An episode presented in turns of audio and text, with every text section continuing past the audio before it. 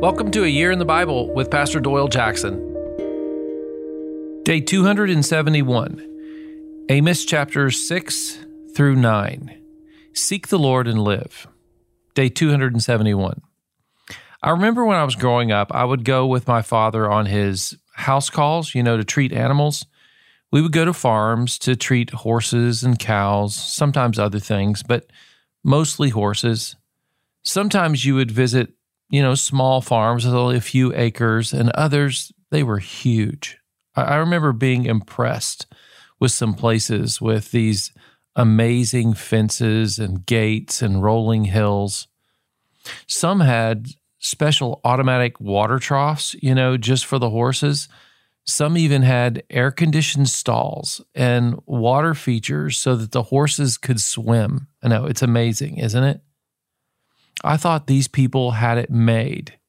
My father would say, Looks can be deceiving, Doyle. I've seen families that have appeared like they had everything and they lost it all overnight they had too much debt or a business deal went south and they lost everything. Well, Amos is writing to Israel saying, Don't trust in the outward appearance. Amos chapter 5, verses 4 and 5. This is what the Lord says to Israel Seek me and live. Do not seek Bethel. Do not go to Gilgal.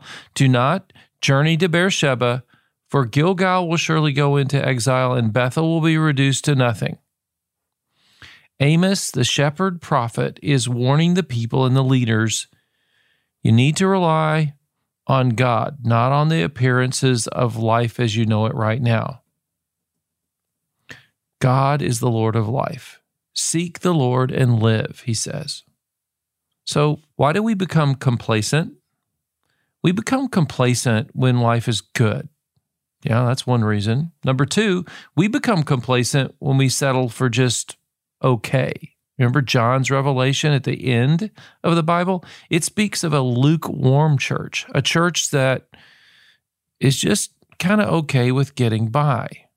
Number three, I think we become complacent when we disengage from our meaning and purpose. You know, we, we, we somehow just start going through life every day and doing life, and we forget our why, that we exist to bring glory to God. That's the purpose that God created us for. Listen to Amos chapter 6, verse 14. For the Lord God Almighty declares, I will stir up a nation against you, Israel, that will oppress you all the way from Lebo Hamath to the valley of Arabah. See, God is sending an enemy to test their heart, to wake them up. Is it possible that God has stirred up our generation for us to know the love of God? I mean, is he is he stirring us right now? Amos prays and cries out to God in chapter 7.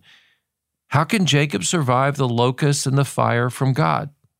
Well, he knows intercession is our only hope.